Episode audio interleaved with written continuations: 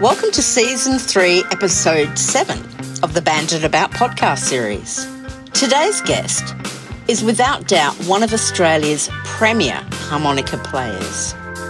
And there aren't too many people in Australia who are not familiar with his playing. Every time that you hear one of Australia's favourite Australian rock anthems, you will hear his distinctive harp lines weaving in and out behind the vocalist. He has played with that band, his own band, in a duo, and many other musicians here.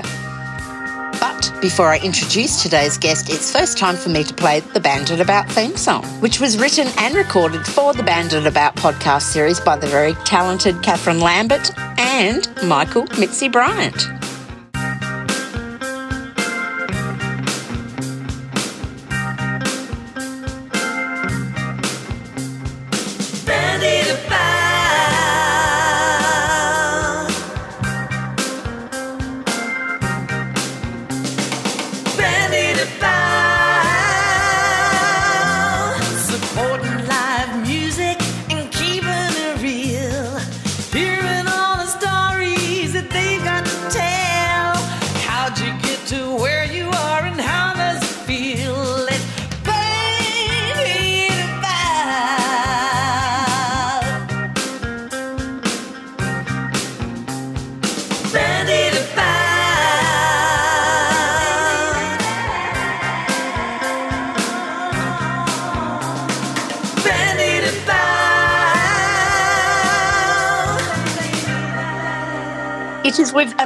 immense pleasure that I welcome David Blight. Welcome, David, and thank you for making time to chat with me today. Not a problem at all, Di. Not a problem at all. Okay, David, let's start from the beginning. Where were you born? Uh, here in South Australia, Henley Beach. And is that the area that you grew up in? Pretty much, yeah. Along the coast. We sort of lived at a few places along the coast there, down at West Beach and then at Grange, but pretty much always sort of centered around that kind of area with Henley Beach in the middle. Went to Henley Primary School and then Henley High. Excellent. David, did either of your parents come from a musical background or anyone else in the family? Dad sang a bit. He played trumpets and also actually yeah, chromatic harmonica. My parents split up when I was very young, and I didn't actually know that for a long, long time. And it was just funny. Yeah, I took up playing harmonica, and I didn't even know that Dad played himself back in the day. Oh, that's great. So you said you went to Henley Yep. for primary and high school. Yeah. Did you study music when you were at school? I think if I remember rightly, there was, it might have been early on in high school, maybe year one, year two, sort of in high school. There was like a music class. I think everyone got a recorder and that was about it. And you, it was pretty loose. I wouldn't say it was any sort of tuition at all. It was just, it was very, very loose. I can't remember us ever sitting down and listening to things, you know. I would have thought that, you know, looking back, you know, the teacher brought in music for you to listen to and, and all sorts of music. I can't remember anything like that. It was just one of those things. It was sort of like back in the day there, you had religious instruction. That might have been end of primary school, early high school, end of primary, I think. But you had those sorts of things like that. They were really nothing. They were just kind of a little bit of nothing. I believe that you were influenced to start playing the harmonica after hearing Bring It On Home being played on the radio one night.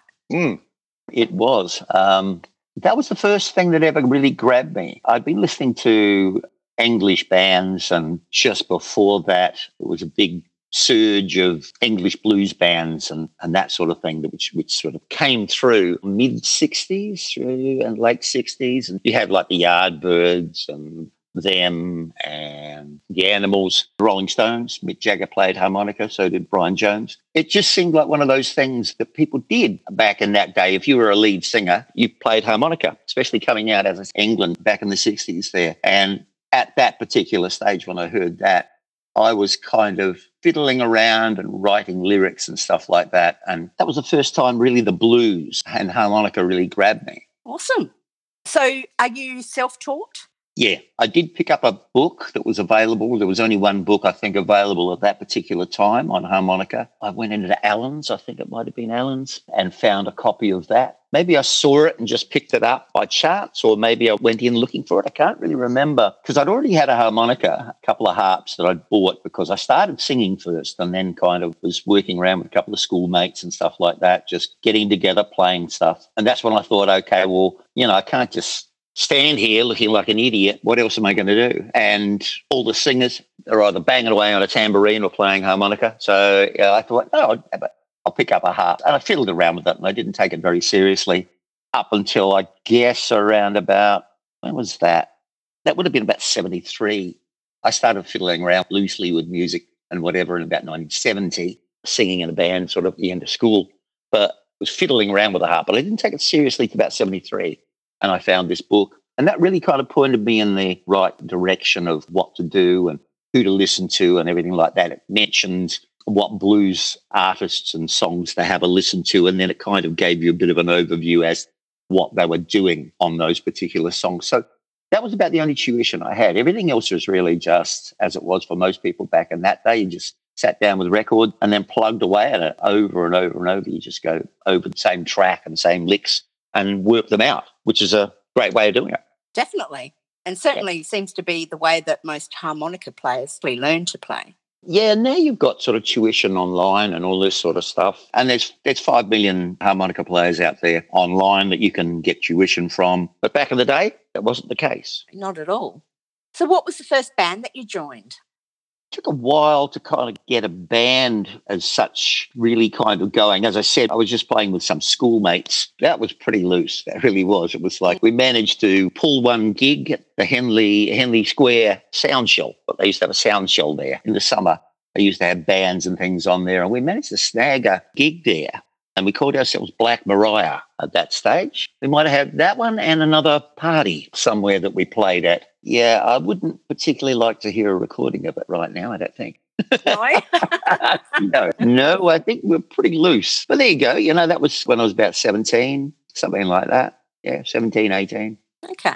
After that, it took a while to actually then, I think it was about 73, I kept fiddling around writing with one of my mates, but we didn't actually do any playing really. We just kind of wrote and did a few recordings and stuff, home recordings. And that was really good. It was a real learning curve going through that process. And then it wasn't until I met Dave Small. We got together in about 1973. Then we started writing stuff together and just working away at getting a band. But it took us, really took us up until about late 70s to actually get something locked in where we had like a three piece thing called the Night Flyers, which then led on to the Flyers.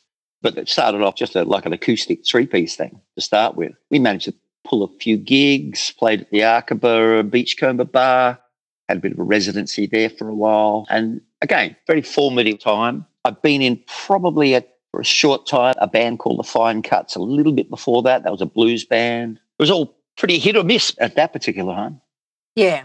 David, what was the first job that you had after leaving school? The first job I had, I was waiting for a, I went for an interview with John Martin's. My uncle knew a couple of people at John Martin's, and you know what it's like. It's that thing of like, you not what you oh, know, who you know type thing. Do you know? Because my first job was at John Martin's. Oh, really? Yeah, and it was because I had a friend that was working there. It's amazing how many people you talk to that went through John Martin's. It really mm-hmm. is. And it was great. It was a really great place to work. My uncle knew the manager of the display studio that made props and signs and things for the, the store and for the front windows. And so he got me an interview there. They didn't have an opening, but they knew that there was one coming up in a few months. So in the meantime, I thought, oh, I'll just try the hand at anything that comes up. I spent a couple of months making aluminium window frames for, for a place called Richmond Shopfitters at that particular time while I was waiting for the job to come up. But in that time, I still didn't know whether the job was going to come up. They kind of said yes, probably would. So I thought, okay. And I also did an entrance exam to the South Australian School of Arts. I sat an entrance exam for that, which I passed that. And so it was really a matter of whether I wanted to go sort of into artwork because that's really what I kind of wanted to do. Really, the music thing was just kind of a bit of a sideline, and I wanted to sort of get into artwork. So I tossed it up there whether to go the practical route or the theory kind of route of going through art school. And in the end, a couple of things sort of swayed me. I thought, no, I'll go to Johnny's. Started off at John Martin's. And as it turned out, it was through John Martin's. I started, I think, 71. Phil Small actually started there in 72. And by the end of 72, beginning of 73, we'd become fast mate. That led to, on to me meeting his brother. And then we kind of got together and I started writing music with his brother. And of course, then when Phil was in the band. Phil was asked to join Chisel. And then, of course, that led on to me just having a blow with Chisel whenever they're playing around locally. When they shifted into state and they did the first album, they gave me a call. And that's how Khe Sanh and Northbound Train came about. And it's still Yeah. one of the best albums they ever did, I'm sure. Yeah, I mean, it. Yeah, it's just just amazing, of course. You know, to sort of look back on that, and of course, Khe Sanh is now almost like an Australian national anthem type thing, and that's of course where everyone knows me. You know, really through that. That's uh, yeah, one of those things. Can you remember your first gig with Chisel? No, not really. I can remember a few of them, like the Elizabeth Rugby Club, I think, and uh, maybe the Reepham, certainly the Larkspur Hotel. They were kind of scooting around all over the place. They were getting quite a few gigs here in Adelaide. And then, of course, it was a bit of a case that went into state and occasionally came back through here. So whenever they came back here, I'd catch up with them and have a play on a few tunes. Excellent. David, do you have a memorable gig story that you'd like to share? Oh, oh well, certainly. I mean, with Chisel, there, there's been memorable gigs, quite a few there. I can remember memorable for different reasons. I can remember one gig that they did at a place that used to be called. It was just off of Hindley Street, and it was called Countdown, and. It was probably a bit of a premier gig here in South Australia because all the bands used to come through their Little River Band and Ted Mulry and, and sort of everyone used to sort of come through and, and play there. That was memorable because I can remember the place breaking out at the end of the night into a huge fight. it was memorable in, in that way. Other gigs were later on with Chisel, there were memorable gigs like when they did a warm up gig at the Clovelly Bowling Club in Sydney to start off a tour. And that was really memorable because it was this little tiny place with more or less an invited crowd of probably about 100 people, 150 tops, because it was only a fairly small place. And it was quite a large PA, so it was blisteringly loud. And it was a very hot night. And I can just remember it for being a hot, sweaty, almost like back to the pub gig sort of days, which were, of course, they were playing the big shows. You know, this was like, I think probably maybe about 2000. So this is when they reformed. So it wasn't back in their heyday. It was so memorable because it was like, it was a fantastic gig. It was just so good. But there are lots of those like that. And there were certain gigs too, sort of like with the Flyers, when the Flyers got going, that were really good. We did a support for uh, Stevie Ray Vaughan when he came to Adelaide in, I think that was about 84, 485, 84, I think, at Festival Theatre. And that was really, really great. Lots of memorable gigs, lots and lots. Excellent. I recall Mick Rajan talking about one of the Flyers gigs when there was the strippers dancing on the poles. Oh, that was in Geelong, I think. Yeah, when we did this thing there. That, I mean, that was just bizarre. I mean, what are you supposed to do? You know, and it's like, You were singing songs of love. Yeah, I'm singing songs of love while there's debauchery going on. You know, I suppose there's a funny twist to that, but yeah, I don't think I saw it at the time. Actually, Mm. the things you do, Dave. yeah, exactly. David, is there a band that you wish that you'd had the opportunity to play with?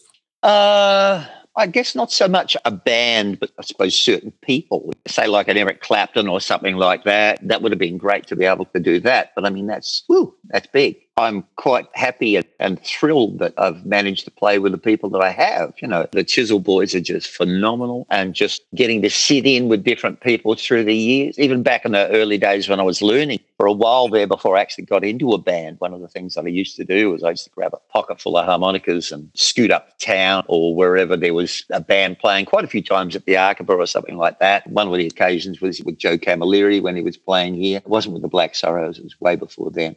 Joe Uh, Jo Zep and the Falcons? I think it was. Yeah, I think it was towards the end of their time. One night there, I just the and hopped up, and he said, "Yeah, yeah, hop up, have a play," and very accommodating. But that was, as I said, I was just kind of cutting my teeth at that stage. It was really good. A couple of times, just getting up. And I'd try everything, you know, hopping up with jazz bands and all sorts of things. And it was like, ooh, jazz bands, a whole different thing again. But that kind of simplify it down, even if it was like a trad, trad jazz, much simpler form. So I could actually find the form in that and just kind of work with that. the bands, the Elks from Perth, I think it was, Western Australian band. They were really good, but they were having a really shitty night. I mean, there's certainly a lot of bands and different players. I mean, goodness, it would have been great to sort of have a play with big African American players. That would have been great. Excellent. How do you prepare yourself before a show? You just drink lots. Of water. no. no, I, I, still like, well, I still like to actually get there and just have a beer or two just to relax. I'm not naturally at home on stage. I never really feel at home on stage, but it's one of those things you just kind of, okay, if I want to do this thing, I love playing music. And that was one of the reasons why I actually thought when I was coming up, I just thought, okay, I'm not in a band. I just need to get out there and just do this, bite the bullet and fight my fears, get up there and do it. And it's never really changed. I still get pretty nervous before I play. I've gotten used to sort of playing harmonica. I can hide behind that. You know, singing's a different kettle of fish. I, I sing in my band, The Flyers, but I prefer to just actually get up there, sit behind somebody and orchestrate some stuff, play fills behind a singer songwriter. That's my favorite thing. And maybe sing a tune or two along the way. That's a good night for me. But as I said, even so, I still uh, loosen up a little bit. So I usually have a beer or two. Fair enough. Okay, let's talk about your setup. You were hoping I was going to say, no, no, no, no, no. I feel myself full of drugs or something. Oh, God, no. you got to spice it up, you know. okay, so we're going to talk about your setup now, David. Yeah. Let's start with what type of harmonica do you play? Okay, I pretty much all the way along the line of played Hohner Marine Band harmonicas. I tend to like the wooden comb, as they call it, inside, in between the metal pieces. I just prefer that. Some of the ones have metal, others have plastic. I prefer the wooden comb. Just the last few years, I've been playing using Seydel harmonicas. Really, really nice. Both German brands, both very, very good. I like the Seydels because they're just I don't know, they're a fraction heavier and they feel just a little bit different in a slightly different way. But Hohner harmonicas, Hohner marine bands have pretty much been the standard fare. When you're out on the road, if you need a harmonica and you say you've blown a harmonica out or something like that, when you're on the road, you have to go and get another couple if you haven't got your, the right spares. If you run out of your spare harmonicas, you've pretty much got to get anything you can. Lee Oskars are fine as well. What microphone do you use? A Shure 545. It's an older one. It's a forerunner to an SM57. That's my microphone of choice for live playing. Session playing, I use a variety of different things depending upon the sound, how distorted you want the sound to be, how gritty you want that sound to be, whether you want to go right towards the Chicago sound or whether you want to notch it back a little bit. I play live with the 545 because it's what Paul Butterfield used. I really like his sound early on, I, I, made that decision to not play, not to go for the little Walter sound and, and like the real full on Chicago sound, but rather to go to a Paul Butterfield sound, which to me, you can take his sound into a country music, you can take it into rock, you can move it around, or you can just play blues with it. Whereas a, a little Walter sound, it doesn't fit in country music. And I kind of like varying it a little bit and doing all of those things when the occasion arises. Excellent. What app do you use? I've got a little Philips amp that I use for recording. Pretty much all my recording is done with this little tiny Philips amp that used to be part of the PA system. It was in the ABC building that used to be in town. And when they demolished that, there was a bunch of those floating around. Funnily enough, Rob Riley got his hands on one years and years later, but I found one in an old secondhand shop. Oh, must have been about 40 years ago now and that's it's pretty much my go-to thing for recording. As i said i use a variety of different microphones with that. I use the philips dynamax microphone with that sometimes or the shure 545 or Astatic depending upon the sound that's required. But live i started playing uh, using a fender amplifier way way back for live playing but then when you get with a band like, say, Cold Chisel, or you get with a rock band, you can't possibly hear yourself. And if they actually put a microphone on that and you're coming back through the monitors to hear yourself with that, the sound just loops around, around, and feeds back. So you, you'll never rise above the volume of the band. The only way that I could find to get around that was by just using a preamp to get the sound that you want. You send this preamp out to the PA, to the mixing desk. You can get your sound coming back through the monitors and it won't feed back as much. You still got to watch it. As soon as you cup your hands around the microphone, as I'm sure you know, you're mm-hmm. going to have feedback problems. A harp player is working against that pretty much all the time.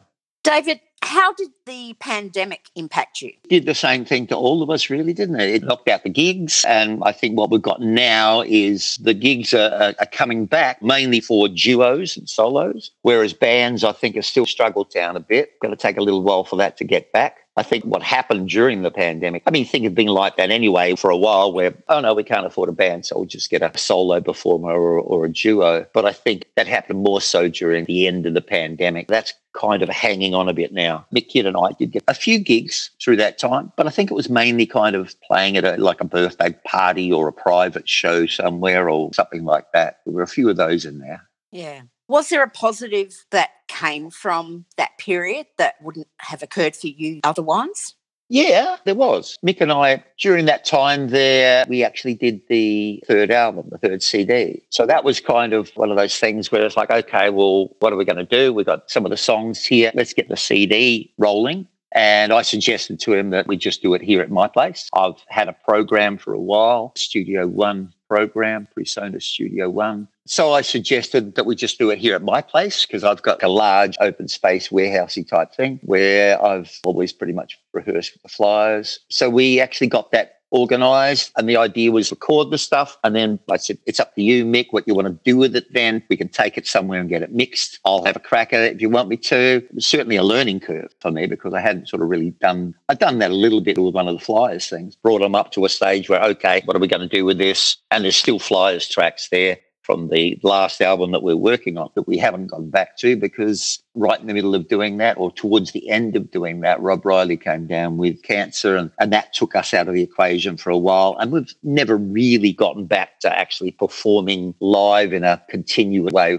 We've done a couple of gigs since then. It's a fair way back now. But at that stage, I fiddled around with a few of those tunes, the same sort of thing in mind. Okay, what are we going to do with this? Who are we going to get to mix it and whatever? They're still sitting there. At some stage, they'll have to be finished. So I can actually just say, right, take that one off the list. We went through the whole process of recording recording. And then I mixed it, and then we took it to Mick Wordley at Mix Masters. He mastered it, and now it's a finished CD. That was a real positive. Okay, David, if you could offer only one tip to a brand new harmonica player, what would it be? That would be I would think listen, listen to all the various sorts of playing that there is out there and, and listen to various sorts of music. Look, it's fine if you want to be a, blues harmonica player and, and that's all you want to be. It's fine, but try a few other things because it will help you with what you want to do. Try playing a bit of country music. Try playing to a bit of trad jazz and listen to all of that stuff. Listen to the beauty of what music is. It is beautiful the more you listen to various sorts of music, the more you learn, uh, the more you can bring to what you do. Excellent. Who are your top three players? Oh, that would be probably Paul Butterfield, Sonny Boy Williamson, Little Walter. And yeah. what about locally? Locally, we've got some good players here, definitely. I always enjoy hearing Snooks. Snooks came to me pretty early on there. I had three people at one time. I don't take lessons, don't do lessons. But what I do do is doing at that time, anybody came to me, I'd just say, look, come along. We'll have an hour session here. I'll have a listen to what you're doing and whatever I can hear there. If I can hear there are areas there where I think that you need to strengthen up and concentrate on, we'll work on that. I can pinpoint that. Then I can give you a couple of exercises to do or I'd say, okay, we'll listen to so and so and see what he's doing in that situation. It's more or less more troubleshooting than anything else. So there was one time there I had Marks Winston, Snooks, and another chap that nobody sort of knows, Craig. They were all coming along at that particular time. And I just sort of listened to them all and do that and just take them through that. They were coming down for a few, not for a long period. I think they sort of came along for about three sessions or something like that over a period of maybe six months because I'd just send them off and say, okay, work on that for a month and then come back and we'll see how it's going pretty much the only way I can work at that. Snooks has always been very, very, even when he came along to, to me then, you know, and he was only just, he wasn't in a band or anything at that stage. He was just working away at it by himself, as you do. They all were, I think. Snooks was very strong even then. And there was very little that I had really pinpoint for him. Fabulous. David, if you could invite any musicians to play in a concert with you anywhere in the world, who would you call and where would you hold the concert? Oh, That's tough. Tough question because it's like, wow, there's so many. I mean, my favorite guitarist is Jimmy Page, the way he approaches so many different varieties of music, not only from a blues perspective, but also from an English perspective as well. And there's a lot of bluesiness he has. But playing with him would be, no, Mark Knopfler, actually. If anyone at the moment, it would be Mark Knopfler. And where? I mean, that is, quite frankly, I wouldn't care. I wouldn't care if, it was in his toilet. I'll go anywhere, Mark. I'll be there for you. Some of the stuff that he's been doing is because it's uh, it's not bluesy, but it has elements I can take stuff in there. The stuff that I do with Mick Kidd. And as I said, I'm really enjoying doing that because of the space that's there. I get to orchestrate. Mick, he's got his songs there which are relatively simple, straightforward songs with a good melody. And that's kind of like what Mark Knopfler does too. Mick Kidd's songs are on the bluesy side, but not necessarily full on blues. They're sort of melodic blues with a chorus, which a lot of blues songs haven't got. So it's not straight blues. Mark Knopfler has got elements of blues in there and it's got elements of country and English folk in there. And all of those things I really like. I can take my playing into that. And he's a fine writer. And that's really the thing that I'm, I like most about any of these people. Write a great song with a great melody in it. But if I'm going to say, you know, Mark Knopfler, I mean, I've had the opportunity to work with Don Walker on his solo projects. That was an absolute treat. It's like, wow, you know, the stuff that we did on some of those songs and albums, the We're All Gonna Die album with, with the people that played on that album, it was like almost can't get any better than that. It's like, wow, died and gone to heaven stuff. Excellent. Yeah, I've been lucky, lucky in that respect. You've played with some fabulous people. Oh, absolutely. Yeah, yeah, yeah. I think with the Don Walker stuff, it was for me, I guess, playing with Chisel is fantastic. It's just mighty. But playing with Don, it was more, it was probably more me. Sort of with Chisel, I tends to be a bit of a case of, right, get out there and sort of blow everybody away type thing, especially with the live stuff, because that's they're a band. They are a full on band with energy. Whereas Don's music, he paints landscapes with his music. And so you settle into that. And it's not about blowing anybody away. It's about setting a mood and just painting a backdrop so that Don can tell his stories and lay it down all on, on top of that. And I love that. I absolutely love that. That's probably my favorite thing to do. And Don did call you the best blues harmonica player in the country. He did. I kind of winced at that, but he said it. And I thought, oh, Don, you know, it was wonderful. I was like, oh, Don. but when he said that, I thought, well, really, I don't classify myself as a blues harmonica player. You know, it's part of what I do. There are those players out there that specialize in blues, and they play blues way, way better than me. It's just I've gotten something from the blues that I love, and I utilize that. I also got stuff from other areas that is really part of my bag of tricks, I guess. So that's why I never really classify myself as a blues harp player. Fair enough. You listen to Snooks. Snooks is all over it, you know, sort of for blues playing. He can run rings around me with blues playing. He's fantastic. He's definitely a fabulous player. Such a polished performer. And he works with the crowd and he's a great front man. You know, it's something that I've never been able to quite manage to do, be comfortable enough to be able to talk well to the crowd, but he's got it down pat. Yes, he certainly is a very well rounded entertainer. Yeah, my goodness, yes. David, is there something that you've really tried to play that you couldn't get right or you weren't satisfied with the way that you played it? Oh, absolutely. I remember a while back when the AMC band, we called ourselves the Hall of Famers, that was Enrico, was taking the, the Hall of Fame bunch. I always used to call it the Hall of Farmers. Chris Finnen used to have a laugh about that. We always called it the Hall of Farmers. Right, where are we going to park the tractors? Come on. but we had Trev Warner. We do like a three piece band backing up three headliners type thing. And it quite often be Trev Warner, Chris Finn, and myself. Trev had a couple of country songs because he's a country player. So we'd have my section of songs, which were flyers song pretty much and maybe a couple of blues tunes thrown in. And then we'd have Chris's set, which is pretty much blues songs, but with his variations too, like his African marketplace song and, and that. So varied in its own way. And then we'd have Trev Warner in there and we'd all kind of like join in with him. And there was one song, I was Orange Blossom Special or one of those songs there. And, uh, and it just had this quite simple train chase type thing. All up and coming harmonica players learn how to play the train chase. It's just that thing with puff and play, puff and play, draw in, blow out, draw in, chugga chugga chugga chugga chugga chugga and you kind of like pick up speed and do that. But it's something that I never particularly wanted to learn how to do it because it was something that I, I thought I'm never going to use this. I never did see harmonica playing as being that thing. Oh, all right, we're all around the campfire, get out the harp and play. Uh, you know, she'll be coming around the mountain or something like that. You know, it was something that I wanted to do, and so I never learned how to do that. And so he said, "Oh, come on, Dave, you'll be able to do this." No, I couldn't. I couldn't. I couldn't do it. And it was one of those things. I thought if I really stuck to this and really got it down. I'm sitting there listening on a recording of Johnny Cash doing it. If Johnny Cash can do this and he's not a harp player, I should be able to do this. But what it is, it's developing a way of playing that is just really back and forth, back and forth, back and forth, back and forth in a rhythmic sort of way that I never do. I've never done it. And so it was really quite hard for me to do it. So in the end, I said, Oh, I think I'm just going to opt out of this one. Pass. Absolutely. I don't want to catch this train. And I did, and I thought, oh my God, here's Trevor. He's such a great player, great all round player, plays mandolin, violin, guitar. He's fantastic. I'd sit in with some of his other tunes, which were just standard country tunes and stuff like that. Fine. But that particular song, I felt like such a wimp because it's like, oh, come on, David, come on, you can do this. You should go, no, I can't. No, I can't. it was one of those things. But that's okay. We have our limitations. well, we've got to have some, don't we? Yeah, I've got a lot. All right. So you've got the Flyers and you play regularly with Mick Kidd. Other mm. projects are you involved with? That's all there is, really. There's nothing else there. You know, I occasionally get a session or something like that that comes through. That's good.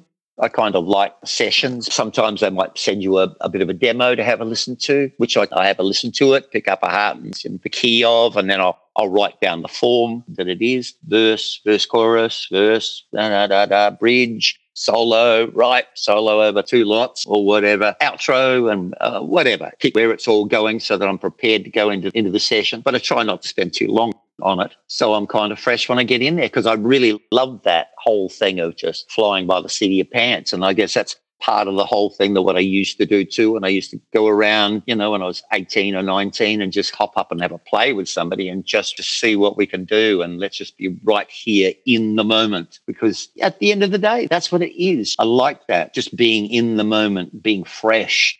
When I started playing with Mick, that was about nine or 10 years ago now. Just came along. He was doing the Semaphore Blues and Roots Festival. And he just rang me up. I'd only met him a short while before that. And he just rang me up and said, Oh, Dave, I'm doing the festival down there. Would you sit in with me, please? Yeah, sure. No worries. So I did. I sat in with him for his set down there. We didn't have a rehearsal or anything like that. He thought the same thing. He, he said, I don't think there's going to be anything there that you're going to be worried about. And I thought, okay, that's fine. Let's see how we go. Some of them were like generic blues things. Some of them were just his own songs, which were blues based. But that's pretty much how we've gone all the way along. We've never had a rehearsal. And that's the way I like it. He'll just come along, usually with a song. If he's got a new song there, he'll play it and I'll just wing it. There's nothing there that, that I think that I can't handle that Mick will throw at me. Yeah, I like it like that. Excellent. Is there anything that you hope to do or achieve before you stop playing? I think the only thing that I've ticked the box on at the moment is getting the last Flyers album finished. but achieving anything else? No, I'm I'm really, really happy with the cards that I've been dealt and everything. As I said, I'm really happy that when I play, it sounds like me. There was one time when we were playing in Thredbo, just before Rob Riley came down with cancer, we went to the Thredbo Blues Festival. We had four gigs over that weekend there. There was one gig there in a, like a hall type thing.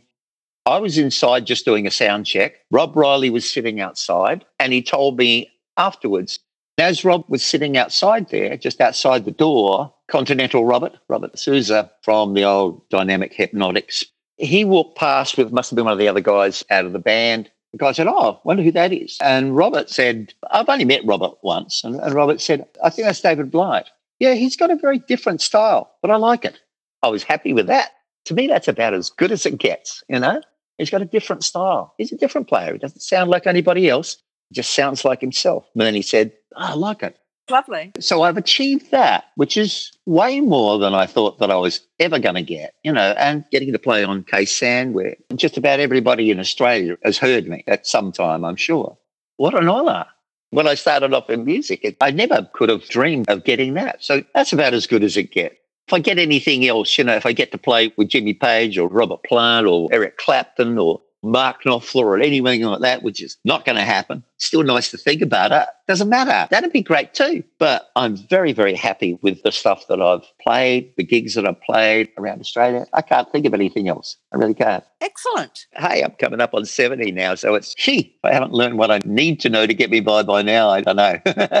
I'm quite satisfied with that aspect. That's another thing too, with the whole thing of listening to other players, of listening to other music and all that sort of stuff. Don't just be satisfied with sounding like someone. We all got that thing that we're like, as we're coming up, we all want to sound like, you know, so and so, or sing like this, or whatever, or play guitar like that. Well, don't be satisfied with that. Just sound like yourself, sing like yourself, play harmonica like yourself. And that's one thing that I am proud of. I don't like sort of thinking that I'm proud of anything too much there that I've done or whatever. But people know me by my sound. I don't sound like anybody else. I don't sound like Little Walter.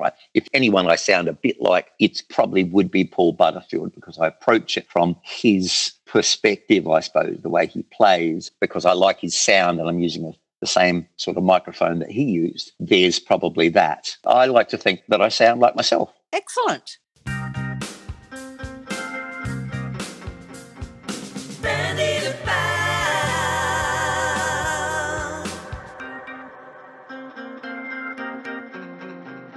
Before we end our chat today, I'm going to ask David 20 quick random questions, or as many as we can get through in the space of two minutes to close the interview. Are you ready, David? Uh, yeah. I take it that's a yes? Oh, yes. Okay. Your time starts now. What was the first single that you purchased? I think it would have been the Beatles, maybe Hey Jude. The Beatles No, it's song. not. That's not. No, it wouldn't be. I know what it was. It was Russell Morris, the real thing. Okay. The Beatles song Being for the Benefit of Mr. Kite features two harmonica parts played by whom? John Lennon. And Oh, John. Oh, John oh, two harmonica and Paul Paul McCartney. George Harrison. Oh, really? Okay. Yes. What was the first concert that you went to? First big concert, Led Zeppelin, at the at Memorial Drive. What was the only single released off of Led Zeppelin 2 album? Whole lot of love. Correct. Name a band you wish you'd seen perform live. Oh, see that that's Dire Straits. Name the popular kids television program that has a harmonica in its theme song. Pass. Sesame Street. What was the first song that you learnt to play on the harmonica? Oh, pass. Which 1978 debut single was banned by censors two weeks after its release? What date? Which 1978 debut single was banned by censors two weeks after its release? Here's a hint you played on it. Khe Sanh, yeah. I was wondering about that. I was just What- thinking, yeah, okay, yeah. What is your favourite song to play on the harmonica? Haven't got one. In what year did Sir Edward Hayward open the first children's Christmas parade? 1933. Correct. Your favourite Chisel song? Last wave of summer? What was the last concert that you went to? We're out of time. Hey, bloody hell. that spins through, I told you it goes quick. it? It does. Thank you uh, once again, David, for joining me for the Bandit About podcast today. You've been great to chat to, and I hope that everyone who listens finds this as enjoyable as I did. Oh, thank you, Don. All of the information and links relating to today's interview can be found in the show notes. And if you've enjoyed listening to this podcast, please share the link with your friends. Until next week, it's goodbye from me, Dice And Malone. Bandit About, proudly supporting live music. Bye. Bye bye.